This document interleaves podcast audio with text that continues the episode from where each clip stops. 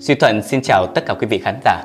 Chào mừng quý vị đã đến với kênh Nhà Ma, nơi hội tụ những câu chuyện tâm linh kinh dị. Quý vị thân mến, ở những tập trước chúng ta đã cùng bàn luận về chủ đề hồn ma có thật hay không. Một trong những chủ đề gây ra rất là nhiều tranh cãi. Mỗi một người thì sẽ có những quan điểm suy nghĩ riêng về thế giới tâm linh.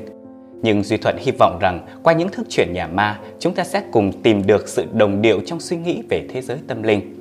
Ngày hôm nay, chúng ta sẽ cùng chào đón đến với nhà ma một người khách mời xinh đẹp, dễ thương. Cô ấy sẽ cùng với Duy Thuận, cùng tất cả quý vị sẽ bàn luận về chủ đề tâm linh. Cùng chào đón bạn Tố Tố. Tố Tố xin được gửi lời chào đến tất cả quý vị khán giả. Ngày hôm nay thì Tố rất là vui khi được cùng với Duy Thuận đồng hành với tất cả quý vị trong hành trình series Truyện Nhà Ma. Ừ, đến đây thì không thể đến tay không được rồi. À, biết là Di Thuận rất rất là thích tranh thư pháp nên là Tố đã chuẩn bị một món quà. Hy vọng là Di Thuận sẽ thích món quà này. Wow, cảm ơn Tố Tố rất là nhiều. À, một bức thư pháp để xem bên trong có gì nha. Uhm. bức thư pháp về chữ hiếu quý vị ạ. Và ở đây có một câu thơ rất là hay đó là cổ thụ là bóng mẹ cha cây non là cả vườn hoa tuổi hồng. Cha là núi mẹ là sông các con hiếu thảo nhờ công sinh thành một câu thơ rất là ý nghĩa và nó cũng rất là trùng hợp là chủ đề ngày hôm nay Thuận đang định kể cho Tố Tố và tất cả quý vị khán giả nghe liên quan tới chủ đề bất hiếu. Không biết được là Tố Tố đã từng nghe hoặc là từng chứng kiến về cách hành xử của những người con mà đối đãi với cha mẹ tệ bạc bất hiếu chưa nhỉ? Thực sự là những câu chuyện này thì Tố đã nghe rất là nhiều rồi và không hiểu vì sao những con người như vậy người sinh thành ra mình dưỡng dục ra mình thì lại đối xử tệ bạc quá. Và trong lời Phật dạy ấy, thì tội bất hiếu là tội nặng nhất. Chính xác tội bất hiếu có lẽ là một cái tội rất là nặng và khó có thể nào mà tha thứ được đúng không nhỉ? Và bây giờ thì à, thuận sẽ kể cho tố tố cùng tất cả quý vị khán giả đón nghe một câu chuyện liên quan tới một người con bất hiếu. Câu chuyện sẽ diễn biến ra sao? Mời quý vị cùng đón nghe ngay sau đây.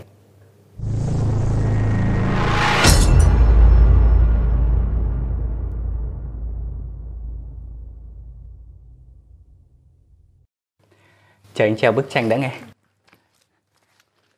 Bức tranh đẹp quá ha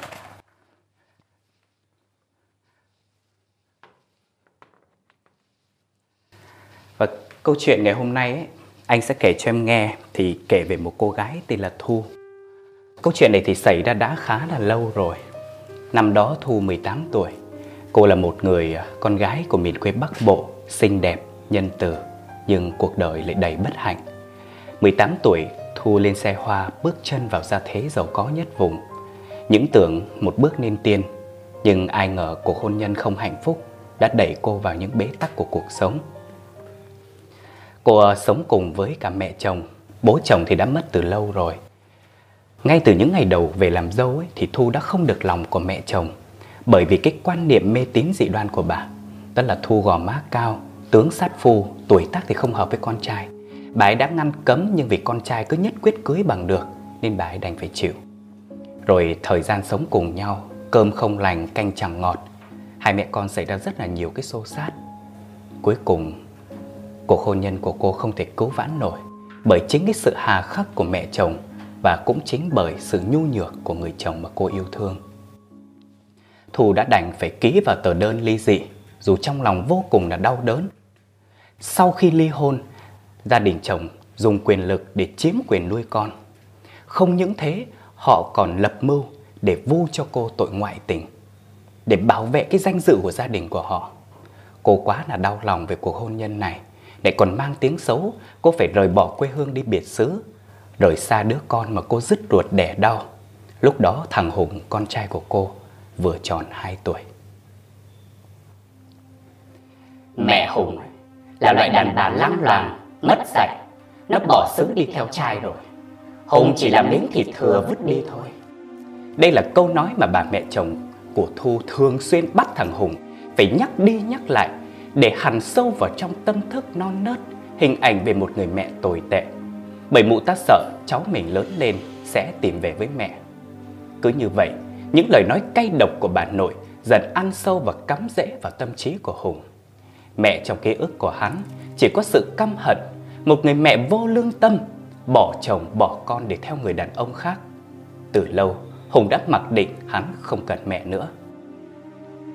Vài năm sau, thời thế đổi thay, vì sự cạnh tranh khốc liệt trong làm ăn, dẫn tới gia đình của chồng Thu bị phá sản, nợ nần chồng chất. Chồng của cô thì đã nhảy lầu tự tử, còn bà mẹ chồng thì sau đó một thời gian hóa điên, được đưa vào trại thương điên. Qua thời gian thì à, Thu dần dần được minh oan, cô không phải tha phương cầu thực nữa, cô quay trở về quê tìm lại con trai. Cô sẽ chăm sóc nó, bù đắp bao năm nó thiếu vắng đi tìm mẹ. Đối với Thu thì đây là cơ hội mà cô đã chờ mong suốt nhiều năm qua. Nhưng đối với Hùng, đó lại là sự chán ghét. Hai mẹ con trở về nhà mẹ đẻ của Thu. Ông bà ngoại thì rất là vui mừng khi được sống cùng với cháu. Nhưng thằng Hùng thì hoàn toàn ngược lại. Bởi vì từ bé nó đã được sống trong nhung lụa, được ở nhà cao cửa rộng. Bây giờ nó phải về sống ở trong một cái căn nhà chật trội, nóng bức. Ông bà thì lại làm nông, tay chân bẩn thỉu thô ráp. Rồi vốn dĩ nó đã không có cái ấn tượng tốt đẹp gì về mẹ và ông bà ngoại rồi. Nên nó cư xử rất là hỗn láo, mất dạy. Cái cách mà thằng Hùng đối xử với mẹ và ông bà ngoại như thế khiến cho Thu vô cùng là buồn lòng. Cô suy nghĩ rất là nhiều. Nhưng rồi cô cũng tự nhủ thầm rằng là dù thế nào thì cũng phải chăm sóc, đối xử thật tốt với nó. Rồi trước sau gì nó cũng sẽ hiểu ra mọi chuyện mà thôi. Ừ. Vậy thì sau này cuộc sống của hai mẹ con như thế nào? Ừ, cuộc sống sau này của hai mẹ con đúng không? Sau khi trưởng thành ấy thì lại hoàn toàn không giống như những gì mà bà Thu kỳ vọng. Thằng Hùng đã trở thành một cái đứa mà hỗn láo, mất dạy, rồi nói chung là nó lao vào những cái tệ nạn xã hội như là cờ bạc rượu chè này, gái gú, thậm chí là hút chích, đánh nhau. Cái tiếng tăm tiếng xấu của nó đấy nổi khắp cả một cái vùng huyện đó. Toàn bộ số tiền mà Thu vất vả kiếm được trên thành phố thì đều bị Hùng mang đi hút chích ma túy. Thời gian trôi qua thì ba mẹ của Thu cũng đã qua đời, chỉ còn mẹ con cô sống nương tựa vào nhau. Khi ấy thì Thu cũng đã trở thành một người phụ nữ trung niên, ngoài 50 tuổi rồi. Vì thằng Hùng thì không có chịu lao động, nên là bà Thu lúc này phải đi làm từ sáng đến đêm để kiếm tiền trang trải cho cuộc sống. Và đỉnh điểm đó là vào đợt quân cúp. Thằng Hùng này đã lén mẹ vay một cái số tiền rất là lớn của bọn giang hồ để mà đổ vào cá độ bóng đá. Bi kịch bắt đầu xảy ra từ đó. Cuối cùng thằng Hùng thua trắng, không có tiền trả. Bọn giang hồ nhiều lần tìm đến hù dọa, khiến hắn vô cùng lo sợ. Mặc dù không ưa gì mẹ mình cả, nhưng mà bí đường Hắn ta giả vờ xuống giọng ăn nói nhẹ nhàng, khuyên bà Thu bán nhà trả nợ. Nhưng bà không bán, vì đây là đất hương hỏa ông bà tổ tiên nhiều đời. Bà cho Hùng một khoản tiền để trả nợ, nhưng cũng chẳng thấm vào đâu. Tối hôm đó, Hùng đang ngồi ở đầu làng uống nước cùng đám bạn của mình, thì một đám giang hồ đã kéo tới. Chúng đánh Hùng thâm tím mặt mày, đập phá xe của Hùng. Hùng vô cùng hoảng sợ. Chúng còn đe dọa rằng nếu như mà không trả tiền thì chúng sẽ giết Hùng. Bí đường hết cách, Hùng lâm vào đường cùng. Lúc này, hắn nghĩ trong đầu rằng lần này nhất định hắn phải ép bà Thu bán nhà cho bằng được. Hùng sồng sộc đi vào nhà, nhìn thấy mẹ mình đang ngồi nhặt rau.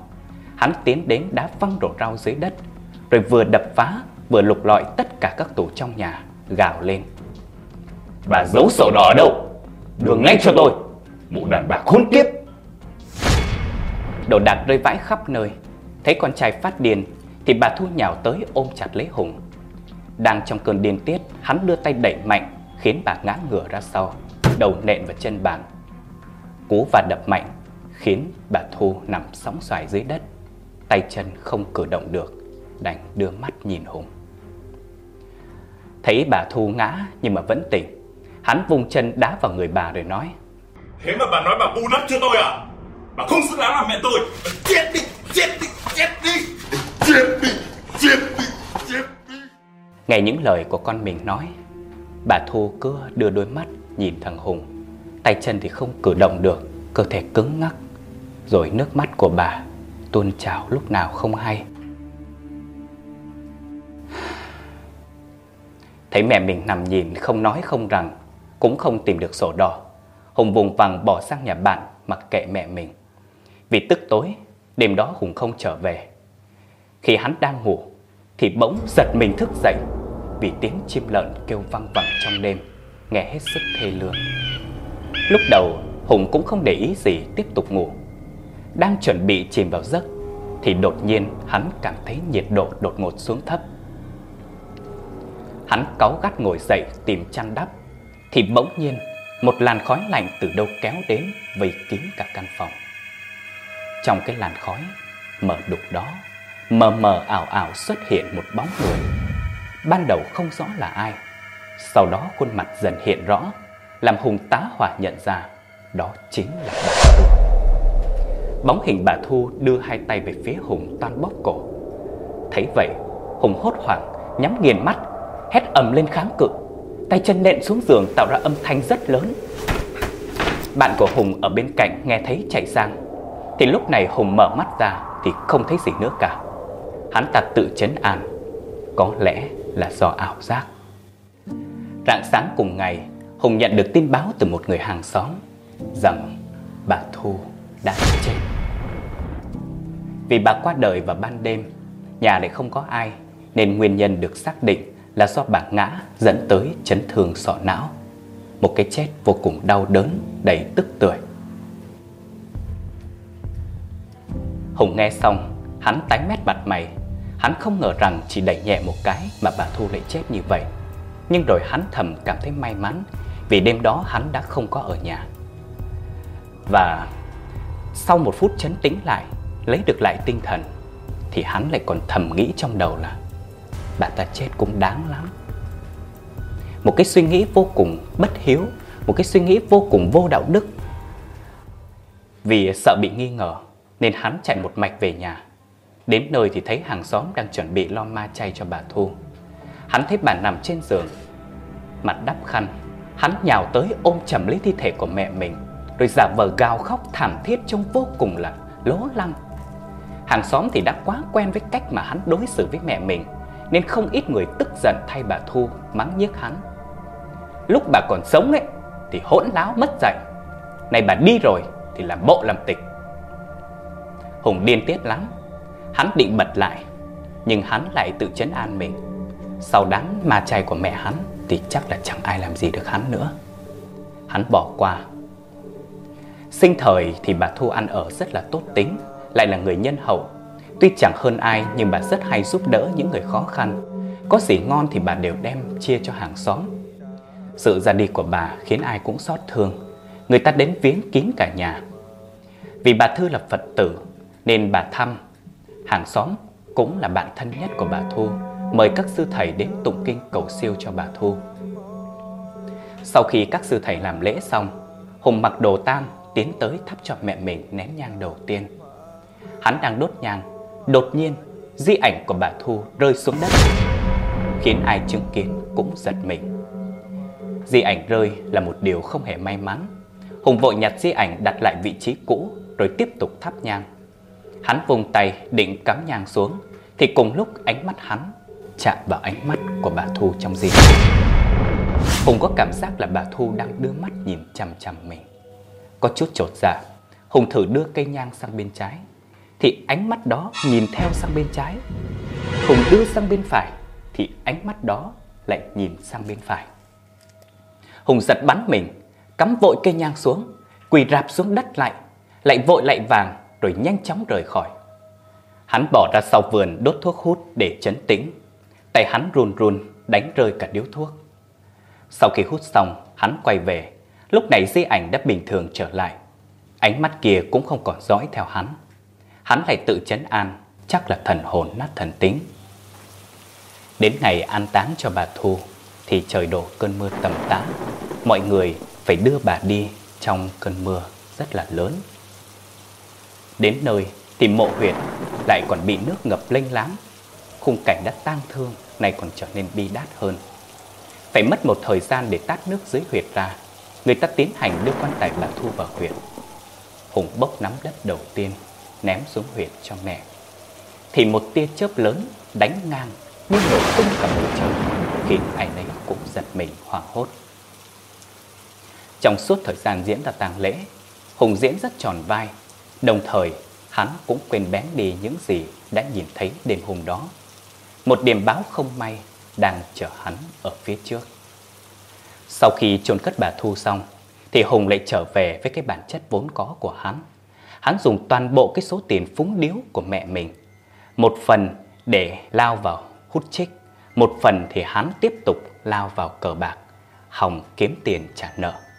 Nhưng vận xui thì vẫn đeo bám hắn, lại một lần nữa Hùng mất trắng tất cả. Hắn sống củ bất củ bơ một mình trong căn nhà. Hàng xóm nhìn thấy hắn thì ai cũng lắc đầu, ngao ngán thở dài. Và cũng kể từ ngày mà bà Thu mất đi, rất là nhiều điều lạ đã xảy ra với hắn. Tối hôm đó, tầm 9 giờ, hắn nghe thấy tiếng xối nước ở ngoài bờ giếng bên hông nhà, cứ như thể là có ai đang tắm vậy. Thấy có gì đó không đúng, hắn bật tung cửa sổ nhìn. Ngay lúc đó, chiếc cáo múc nước bằng nhôm đột ngột rơi từ trên cao xuống, tạo ra âm thanh len keng lớn.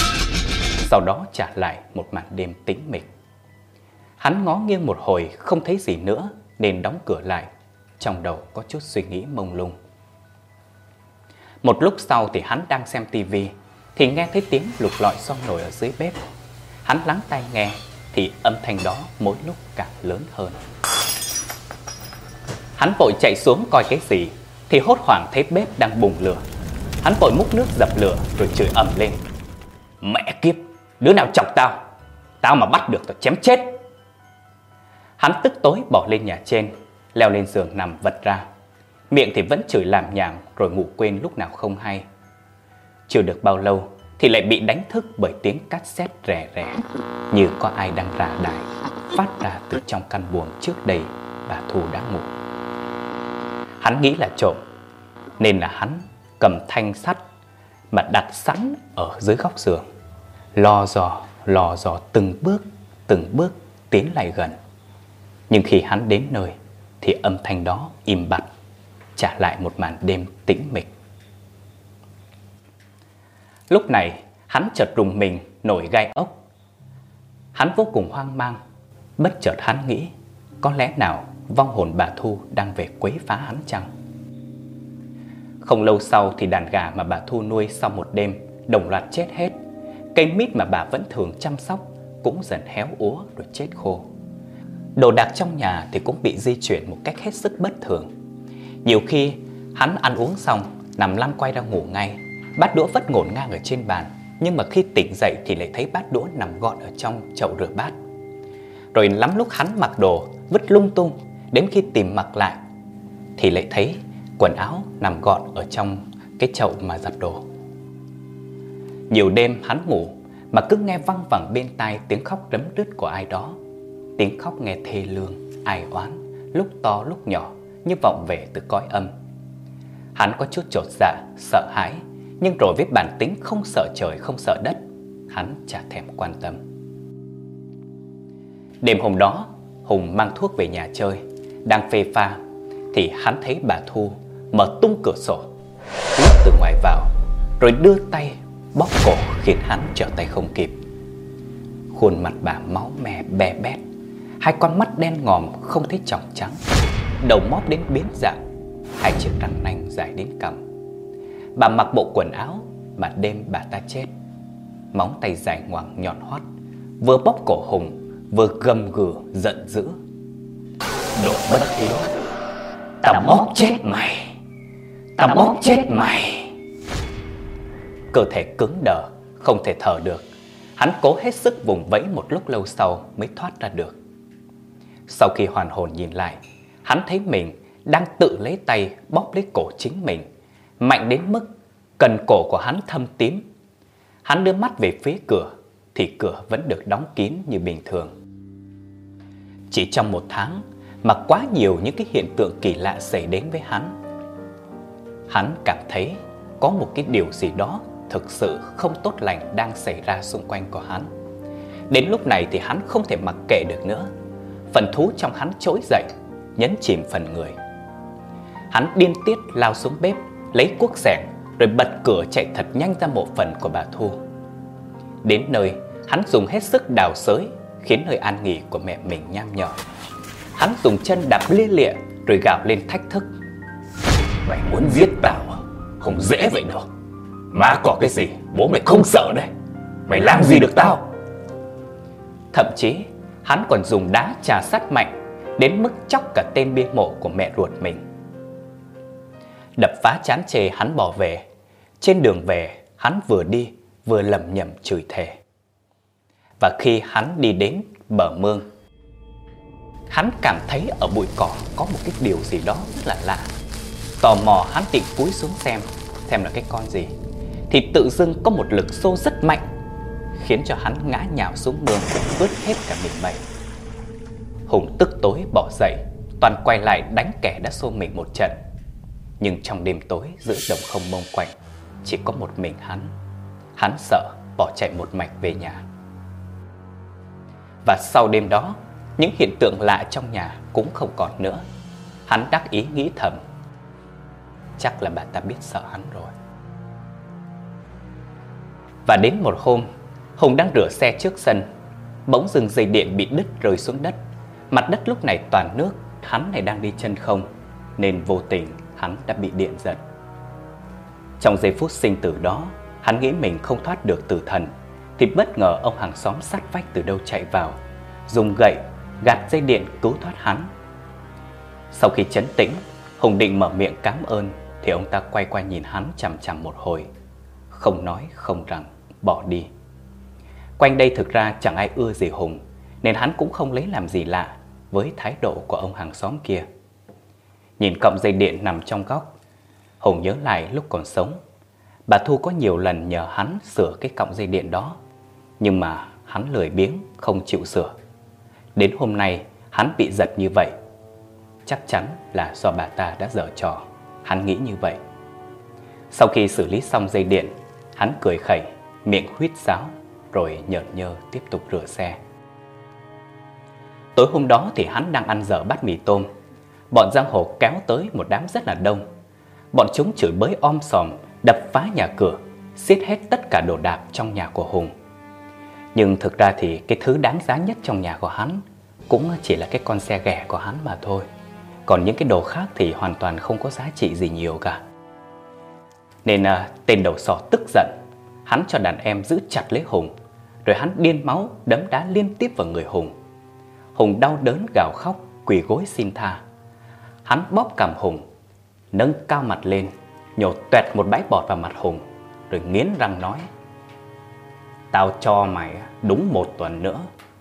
Mày không trả thì đừng có mong giữ được cái mạng chó của mày. Nói rồi cả đám bỏ đi. Chúng lên xe nổ máy bành bạch, rít ga, bóp còi rú lên ầm ĩ cả một khu. Chúng vừa chạy tới ngã ba đường cách nhà Hùng khoảng hai cây số thì tên đầu sỏ đang chạy đầu tiên với tốc độ cao. Bỗng một bóng người không rõ mặt, tóc dài trắng lao vụt vào đầu xe của hắn. Hắn giật nảy mình, vội vã bóp phanh hết cỡ. Bánh xe lên một đoạn dài trên mặt đường, tạo ra âm thanh rin rít đến sợn da gà. Hắn loạn trạng tay lái gần như sắp đổ xuống đường. Đám đàn em chạy phía sau bất ngờ không kịp phản ứng, đâm sầm vào xe của hắn. Cả bọn, bốn năm chiếc xe ngã chồng lên nhau. Xe thì hỏng nát bấy, người nằm lăn lóc, nhưng may mắn chỉ bị thương nhẹ, chảy xước chân tay. Tên đầu sỏ thì bị nặng nhất, ôm tay kêu đau đớn, được bọn đàn em đưa đi viện ngay sau đó. Còn về phía Hùng, sau khi hắn bị đánh cho sưng mặt mũi cả lên, hắn ôm mặt rất là đau đớn, rồi dùng cái tay áo này quẹt hết máu dính ở trên miệng rồi trên mặt đi. Sau đó, hắn lồm cồm ngồi dậy, lật tung mọi ngóc ngách để tìm sổ đỏ, hỏng bán nhà trả nợ. Nhưng tìm mãi cũng không thấy. Hắn bất lực, sợ hãi. Hắn nghĩ đến việc sẽ bỏ trốn khỏi nơi này. Hắn với tay lấy chai rượu, tù ừng ực cho quên đi sự đời. Rồi hắn say mềm, ngủ gục lúc nào không hay. Nằm được khoảng mấy tiếng thì hắn thấy cổ họng mình đau buốt, người ớn lạnh không thể ngủ được. Linh cảm thấy không ổn, hắn đưa tay sờ, thì thấy chán của mình lúc này rất là nóng, nóng ran lên. Có lẽ là đã sốt rất là cao. Hắn mới ngồi dậy tìm thuốc uống nhưng mà toàn thân không hề có lực, khiến cho hắn ngã lăn quay xuống nền nhà, cố gắng mãi mới có thể leo lên giường được. Hắn nằm mãi đến trưa cũng không thấy đỡ hơn, cơn sốt càng lúc càng nặng. Hắn ho liên tục, cổ họng như bị xé toạc. Hắn ú ớ gọi giúp nhưng không một ai trả lời. Vừa ốm sốt, vừa đau nhức, vừa bất lực, những ký ức xưa cũ bấu chặt vào sự cô độc cuồn cuộn ùa về. Mỗi lần hắn ốm sốt, dù đã trưởng thành nhưng bà Thu vẫn thức đến tận đêm để chăm sóc hắn từng ly từng tí. Bà không ngừng thay khăn trường rồi giúp hắn lau cơ thể để hạ nhiệt. Bà thường nấu cho hắn một bát cháo trắng. Còn hắn khi đó lại chê bai cháo khó nuốt. Nghĩ đến đây, đột nhiên hắn nhớ bát cháo trắng ấy vô cùng. Nằm một mình trong căn nhà cũ kỹ in màu thời gian Hắn đảo mắt nhìn quanh căn nhà một lượt Thì căn nhà của hắn lúc này mạng nhện răng kín Bụi bám đầy ở trên tất cả các bàn đồi ghế Vỏ mì tôm thì chất thành một đống Ngổn ngang. Bỗng dưng lúc này, Hắn chợt nhớ ra rằng Từ khi bà Thu đi, Hắn chưa có một bữa cơm nhà nào vào bụng cả. Một cảm giác trống trải đục khoét tâm trí hắn. Có thứ gì đó thiếu vắng vô cùng, Khó chịu vô cùng. Lúc này phần người trong hắn bị kích thích trỗi dậy. Hắn đang nhớ mẹ của mình. Giọt nước mắt đầu tiên kể từ khi hắn sống cùng với bà Thu Lăn dài trên gò má từ lúc nào mà hắn cũng không hay biết Hắn biết tòa án lương tâm đang triệu tập mình cái cảm giác chết tiệt này chính là sự ân hận. Tình trạng bệnh thì càng ngày càng tệ đi, cảm thấy mình sắp không trụ được nữa. Hắn với lấy cái điện thoại cố gắng gọi cầu cứu đám anh em chí cốt, vay tiền và nhờ đưa đi bệnh viện. Nhưng hết lần này đến lần khác, gọi đến ai cũng đều bị khước từ. Hắn liệm dần đi.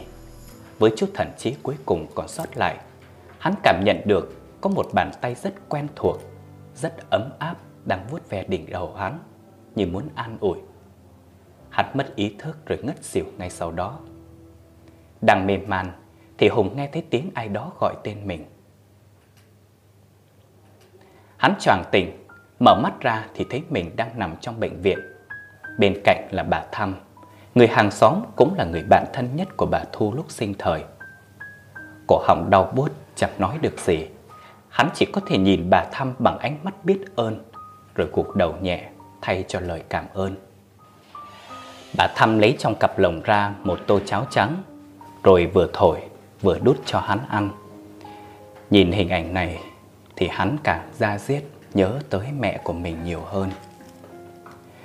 Những người hàng xóm láng giềng thường ngày hắn chẳng quan tâm tới, thậm chí có những lúc hắn còn kiếm cớ gây sự, chửi bới họ. Thì nay, lúc mà hắn cần giúp đỡ nhất thì họ lại giang rộng vòng tay để giúp cho hắn. Còn những người bạn mà hắn coi trọng tin tưởng lúc cần sự giúp đỡ nhất thì quay lưng lại với mình. Vừa nghĩ, hắn vừa há miệng đón từng muỗng cháo mà bà Thăm đút cho. Mùi cháo thơm nồng, ấm nóng sưởi ấm tâm can. Nước mắt hắn chảy dài từ lúc nào không hay biết. Qua vài hôm thì sức khỏe của hắn đã đỡ Bà Thăm vẫn đều đặn mang cháo đến cho hắn mỗi ngày. Hàng xóm xung quanh thì cũng quan tâm, đến thăm hỏi khiến cho hắn vô cùng cảm động.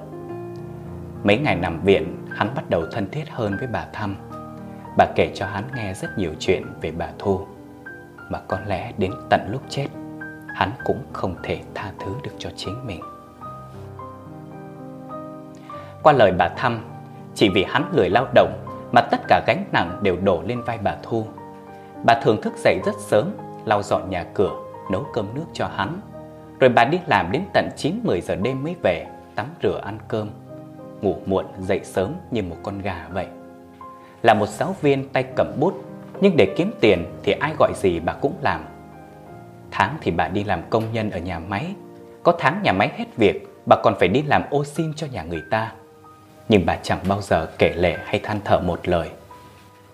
Gần một năm nay thì bà Thu còn phát hiện ra bà mang trong mình căn bệnh ung thư. Bà một mình đến gặp bác sĩ và được biết bệnh đã vào giai đoạn cuối rất khó điều trị. Biết mình không thể qua khỏi, chi phí chữa trị bệnh rất cao nên bà quyết định tự cầm cự bằng thuốc. Nhiều hôm đang làm việc thì bà đau đến ngất cả đi.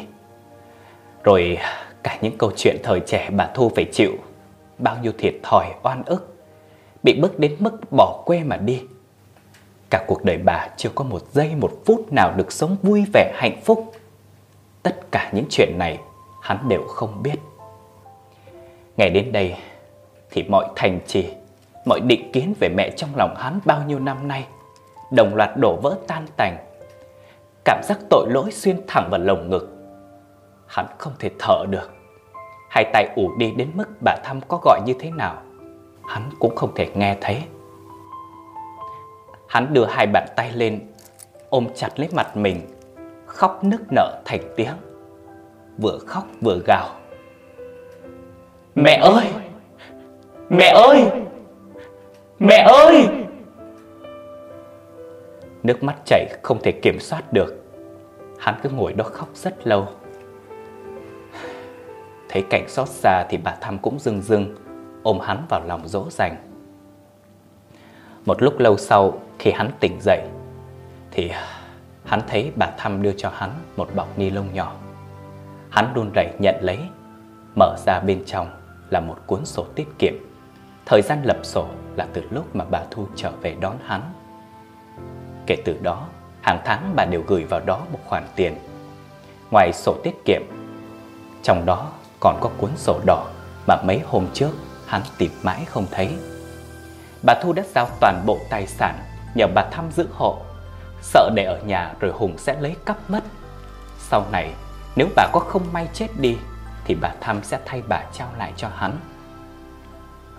Sổ tiết kiệm bà dành cho hắn lấy vợ, còn sổ đỏ bà muốn hắn có một mái nhà sinh sống để ăn cư lạc nghiệp.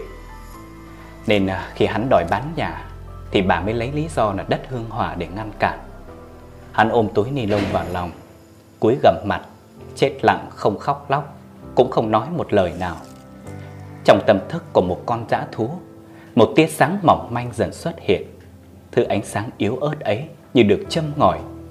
Từng chút, từng chút một len lói rồi bừng lên, thiêu rụi cái phần thú tính từ sâu trong hắn. Hắn cò rò vào góc tường, toàn bộ cơ thể và tâm hồn không còn cảm giác. Thấy vậy, bà thăm lặng lặng rời đi, chữa cho hắn một không gian yên tĩnh. Hắn cứ ngồi như vậy, rồi ngủ gục đi lúc nào cũng không hề hay biết. Trong giấc mơ, Hùng nhìn thấy mình đang nằm ở nhà. Bà Thu từ dưới bếp đi lên, trên tay bê một tô cháo trắng. Bà cười hiền, vuốt tóc cưng chiều. Hắn nhận lấy tô cháo rồi húp lấy húp để như bị bỏ đói lâu năm. Nước mắt chảy hòa vào bát cháo nóng. Hắn liếm sạch đến mức cái bát nhẵn bóng. Ăn xong, hắn để bát cháo xuống, rồi chẳng nói chẳng rằng. Ôm chầm, ghi chặt lấy thân hình ốm o của mẹ mình, như sợ bà sẽ đi mất. Bà Thu ôm hắn vào lòng, xoa lưng nhẹ nhàng dỗ dành Hùng như dỗ dành một đứa trẻ mắc lỗi bị mẹ mắng. Bà nhẹ nhàng căn dặn rất nhiều điều. Hùng à, mẹ hạnh phúc vì đời này có con. Mẹ yêu con, yêu hơn chính bản thân của mình. Tất cả những gì mẹ làm đều là vì con. Dù mẹ vất vả bao nhiêu, dù cho thế giới này khắc nghiệt đến nhường nào, mẹ vẫn giang tay bảo vệ con đến cùng. Cái đêm hôm con bị đẩy xuống mương là mẹ đấy. Mẹ giúp con tránh khỏi con rắn độc trong bụi cỏ. Cái ngày con rửa xe bị điện giật, mẹ cũng ở đấy bên con. Nhưng mẹ gọi mãi, gọi mãi mà con không nghe. May sao có chú hàng xóm hợp tuổi, nên mẹ nhập vào mới kịp cứu con. Nhà cửa con không dọn dẹp, đồ đạc vứt lung tung. Mẹ cũng thu dọn giúp con rồi. Bọn giang hồ đánh đập con, mẹ cũng dạy dỗ cho chúng một bài học rồi. Mẹ làm tất cả những điều ấy trong âm thầm, Mẹ không muốn con phải mang ơn mẹ. Mẹ chỉ mong con hiểu rằng dù có chết, dù có ở nơi đâu, mẹ cũng thương con. Mẹ xin lỗi Hùng à, vì không giàu có để đem lại cho con cuộc sống đủ đầy hơn. Nhưng mẹ đã luôn cố gắng hết mình cho con một cuộc sống tốt nhất trong khả năng của mẹ. Hùng ơi, con đừng tụ tập chơi bời với đám bạn xấu nữa. Đừng nghe lời rủ dê để rồi rước họa vào thân con à. Hy vọng qua chuyện này con hiểu ai xấu ai tốt chọn bạn mà chơi để cuộc sống trọn vẹn ý nghĩa hơn. Hôm nay mẹ phải đi rồi. Từ nay con phải tự biết chăm sóc bản thân mình. Mẹ, mẹ chẳng còn có thể lo cho con được nữa. Bao lỗi lầm của con, mẹ tha thứ hết. Mẹ hy sinh cả cuộc đời mình chỉ mong một điều duy nhất. Hãy là người tử tế, lương thiện, nghe con.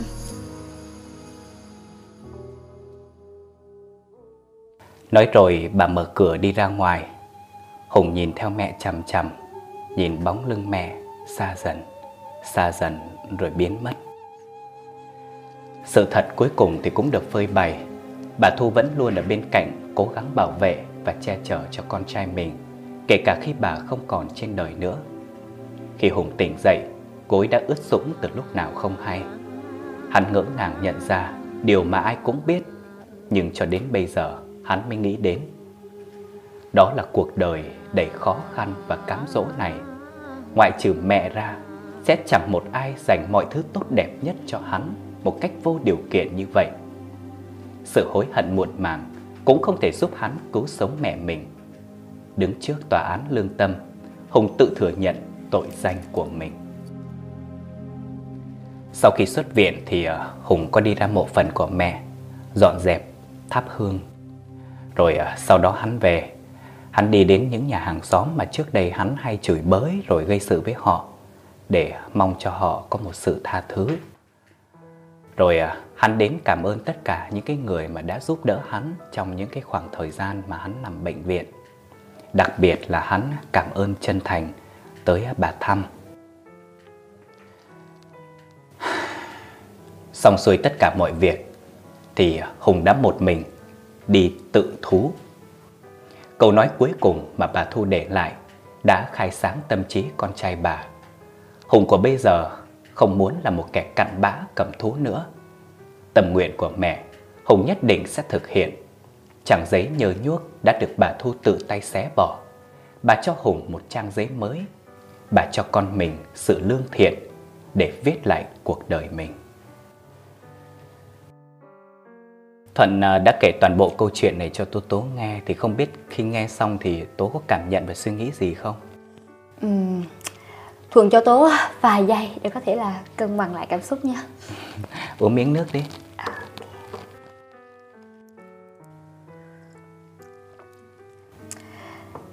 Câu chuyện của Thuận kể thật sự cũng đã chạm vào tim của Tố. Cảm thấy quá là thương xót cho số phận của bà Thu. Đau khổ cả một đời từ lúc có chồng cho đến lúc mất đi ừ. cũng đơn côi lẻ bóng. Và không biết là quý vị khán giả thì như thế nào chứ tôi cảm thấy là không cam lòng với cái kết nhẹ nhàng như vậy. Cảm thấy là cái đứa con bất hiếu này phải chịu một cái sự trừng phạt nào đó cho thích đáng thì mới có thể vừa lòng được. Thực ra thì ờ, tố nói cũng đúng. Và có lẽ là khi nhiều người nghe câu chuyện này xong thì người ta cũng có chung cái cảm nhận và chung cái quan điểm đó. Nhưng uh, theo quan điểm của thuận thì nếu như mà chúng ta cứ giữ mãi trong lòng cái sự hận thù, liệu lòng chúng ta có được bình yên hay không? Hơn nữa, sinh thời bà thu là một người sống rất là nhân hậu, tốt tính ừ, yêu thương tất cả mọi người. Vậy thì làm thế nào với cái cách nào bà có thể đối xử tàn tệ với con trai của mình đây? Có thể làm điều ác với con trai của mình đây. Nên bà đã lựa chọn sự tha thứ, dùng thiện lương để đổi lấy lương thiện sự tha thứ thì khó ai mà làm được. Trong khi đó là tha thứ cho một người đối xử tệ bạc với mình và quay lại giết hại cả mình nữa thì tôi nghĩ là chỉ có những người mẹ mới có thể làm được điều đó mà thôi. Cả một đời lo lắng chăm sóc cho con của mình ừ. rồi đến cái kết cục thì quá là đắng cay đúng không? Người ngoài như chúng ta mới nghe thôi thì cũng đã thấy xót xa cho số phận rồi. Ừ. huống gì là những người trong cuộc những kẻ trong cuộc thì người ta phải đâu thấu tâm can đến mức nào. Đúng. Cũng là tình mẹ bao la như biển thái bình giạt rào. Lời mẹ tha thiết như dòng suối chiều ngọt ngào. Cái câu hát đó có lẽ muôn đời vẫn sẽ đúng trong mọi hoàn cảnh, mọi thời đại, đúng không nhỉ? Quả thật là chỉ có người mẹ mới có thể yêu thương con cái của mình vô điều kiện như vậy. Dù con cái có lầm lỗi có lạc lối, có như thế nào đi nữa, thì người mẹ cũng bên cạnh bao bọc vỗ về con và người ta càng kể nhiều câu chuyện về những đứa con bất hiếu thì chúng ta lại thấy sự xuất hiện của thật nhiều những bà mẹ vĩ đại. Những bà mẹ vĩ đại này không phải là ở tầm vóc mà người ta vĩ đại ở trong tim của người ta. Và cũng thật là tiếc cho chàng trai ở trong câu chuyện này khi mà anh ta đã nhận ra rằng chỉ có tình mẹ mới thiêng liêng duy nhất trên cuộc đời này thì người mẹ cũng đã không còn trên cõi đời này nữa. Quá muộn đã màng. quá muộn màng đúng không? Nhưng mà dù sao muộn thì vẫn còn hơn không mà ừ, đúng là muộn màng thì cũng còn hơn không. Thôi thì mình xem như là sự hy sinh của bà thu cũng được đền đáp xứng đáng. Ừ. sự kiên trì à, sự bao bọc sự độ lượng của bà thu cũng đã thay đổi được một con người. Và thật sự là đến tận giờ phút này đây thì tố cũng cảm thấy rất là thương xót cho số phận của người phụ nữ này. Ừ. một người phụ nữ với số phận trung chuyên nhưng mà đoán mệnh. Uhm, thôi bây giờ thì chắc có lẽ là cùng hướng cầu những chúc. điều tốt đẹp nhất ừ. cầu nguyện cho bà thu kiếp sau bà sẽ có một cuộc đời mới một cái sự hạnh phúc trọn vẹn hơn nữa ừ. hy vọng là tất cả những điều tốt đẹp sẽ đến với bà thu ở kiếp sau cảm ơn tố tố ngày hôm nay rất nhiều đã đến với nhà ma đón nghe câu chuyện của Duy Thuận và có những à, chia sẻ rất là chân tình. Duy Thuận cũng cảm ơn tất cả quý vị khán giả đã đồng hành cùng Duy Thuận trong câu chuyện ngày hôm nay. Câu chuyện này Duy Thuận xây dựng dựa trên một cốt truyện có thật, thêm nếm vào những chi tiết ma mị kinh dị để câu chuyện trở nên hấp dẫn, lôi cuốn hơn. Qua câu chuyện này, Duy Thuận muốn đọng lại trong trái tim, trong tiềm thức của quý vị những điều tốt đẹp về một người mẹ. Chúng ta có thể hiểu và cảm nhận sâu sắc hơn về tình mẫu tử. Nếu ai lâu rồi vẫn chưa gọi cho mẹ, hãy gọi ngay nhé. Nếu ai lâu rồi vì bận mải công việc chưa về thăm mẹ, hãy gọi ngay nhé. Nếu ai chưa từng nói yêu mẹ, hãy thử nói một lần xem sao. Ai may mắn còn mẹ, chúng ta hãy làm tất cả mọi điều khi còn có thể. Còn nếu ai không may mắn đã mất mẹ, cũng đừng buồn nhé. Chẳng phải mẹ vẫn luôn luôn ở trong trái tim hay sao? Duy Thuận cảm ơn tất cả quý vị đã đón nghe câu chuyện ngày hôm nay, đã đồng hành cùng Duy Thuận và hy vọng được gặp lại quý vị ở những số sau trên kênh Nhà Ma. Còn bây giờ, Duy Thuận và Tố Tố xin phép được hẹn gặp lại tất cả quý vị.